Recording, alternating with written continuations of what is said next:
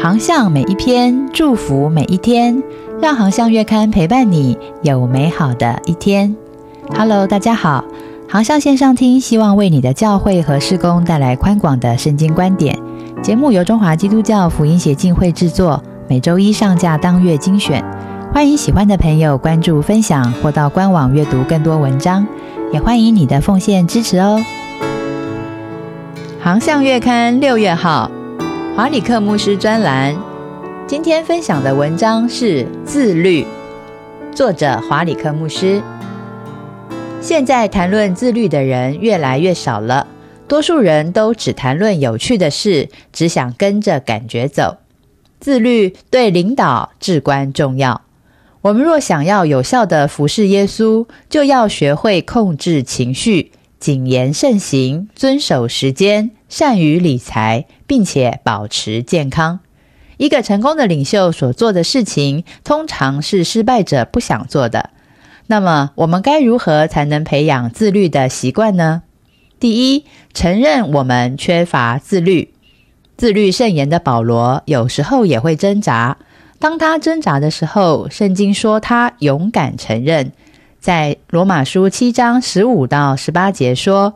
因为我所做的我自己不明白，我所愿意的我并不做，我所恨恶的我倒去做。因为立志为善由得我，只是行出来由不得我。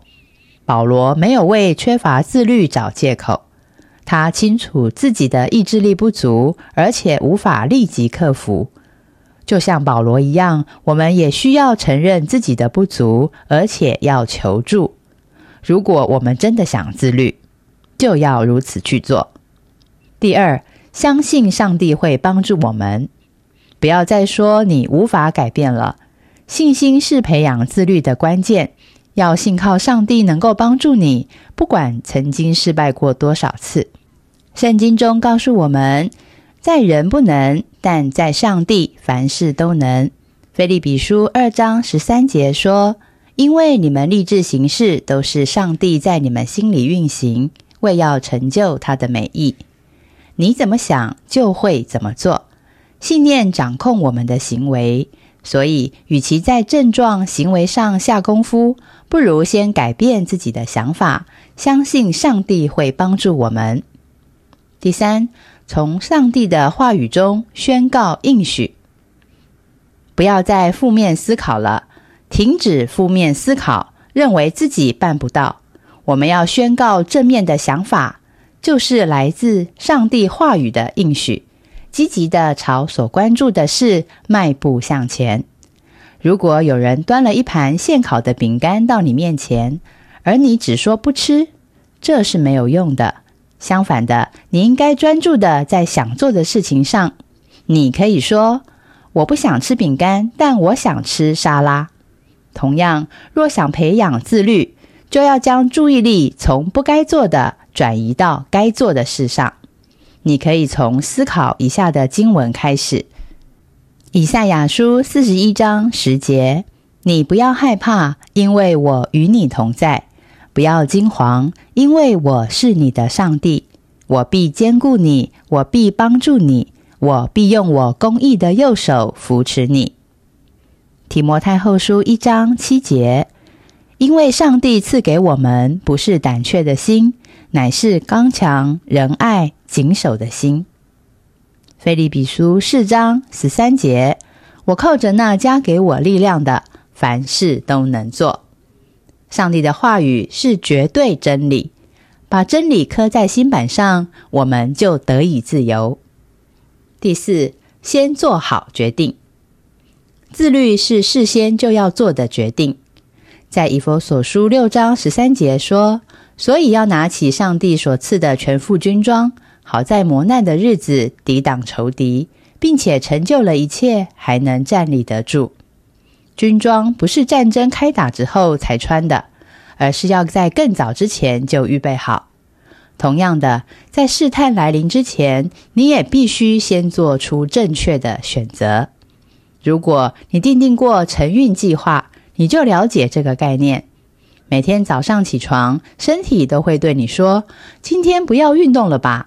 你不舒服，你昨晚熬夜了，你很忙，有人在等你呢。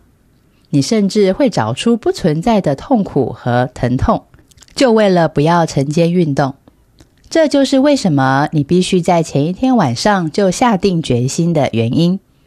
当我们在自律中挣扎的时候，也是如此。我们必须先做出决定，并且遵行它，才能自律。第五，找人支援。我们需要有人来鼓励、督导。我们不喜欢老被查问。但事实上，我们真的很需要，因为圣经告诉我们，两个人总比一个人好，因为两人劳碌同得美好的果效。若是跌倒，这人可以扶起他的同伴；有人攻胜孤身一人，若有两人，便能抵挡他。记载在传道书四章九到十二节。亲爱的朋友，我们的生命都需要有人支持，才能有自律。不管你是牧师或是一般的会友，都需要有人督导。现在不妨就找一位牧者，或是已经退休的牧者吧，让他不止从旁督导我们，也能常常为我们祷告。第六，想望所要得的赏赐。希伯来书告诉我们，摩西想望所要得的赏赐，这让身为王子的他宁可受苦害和凌辱。摩西是当时全世界最富强国家的第二号人物，但是他竟然选择放弃了一切，接受上帝的呼召。这是为什么呢？在希伯来书十一章二十四到二十六节记载，摩西因着信，长大了就不肯称为法老女儿之子，他宁可和上帝的百姓同受苦害，也不愿暂时享受最终之乐。他看为基督所受的凌辱，比埃及的财物更宝贵，因他想望所要得的赏赐。最终之乐是短暂的。如果你想在哪方面自律，就只有停止做喜欢的事，或者做不喜欢的事这两种选择。这两种选择都只有借着想望所要得的赏赐，才办得到。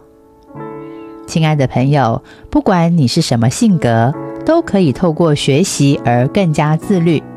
而且，一旦我们养成了更自律的生活方式时，不仅会影响我们未来的生活，也会影响我们所领导的人的生活哦。还喜欢今天的航向文章分享吗？愿航向的文章祝福您有美好的一天。我们下一篇见。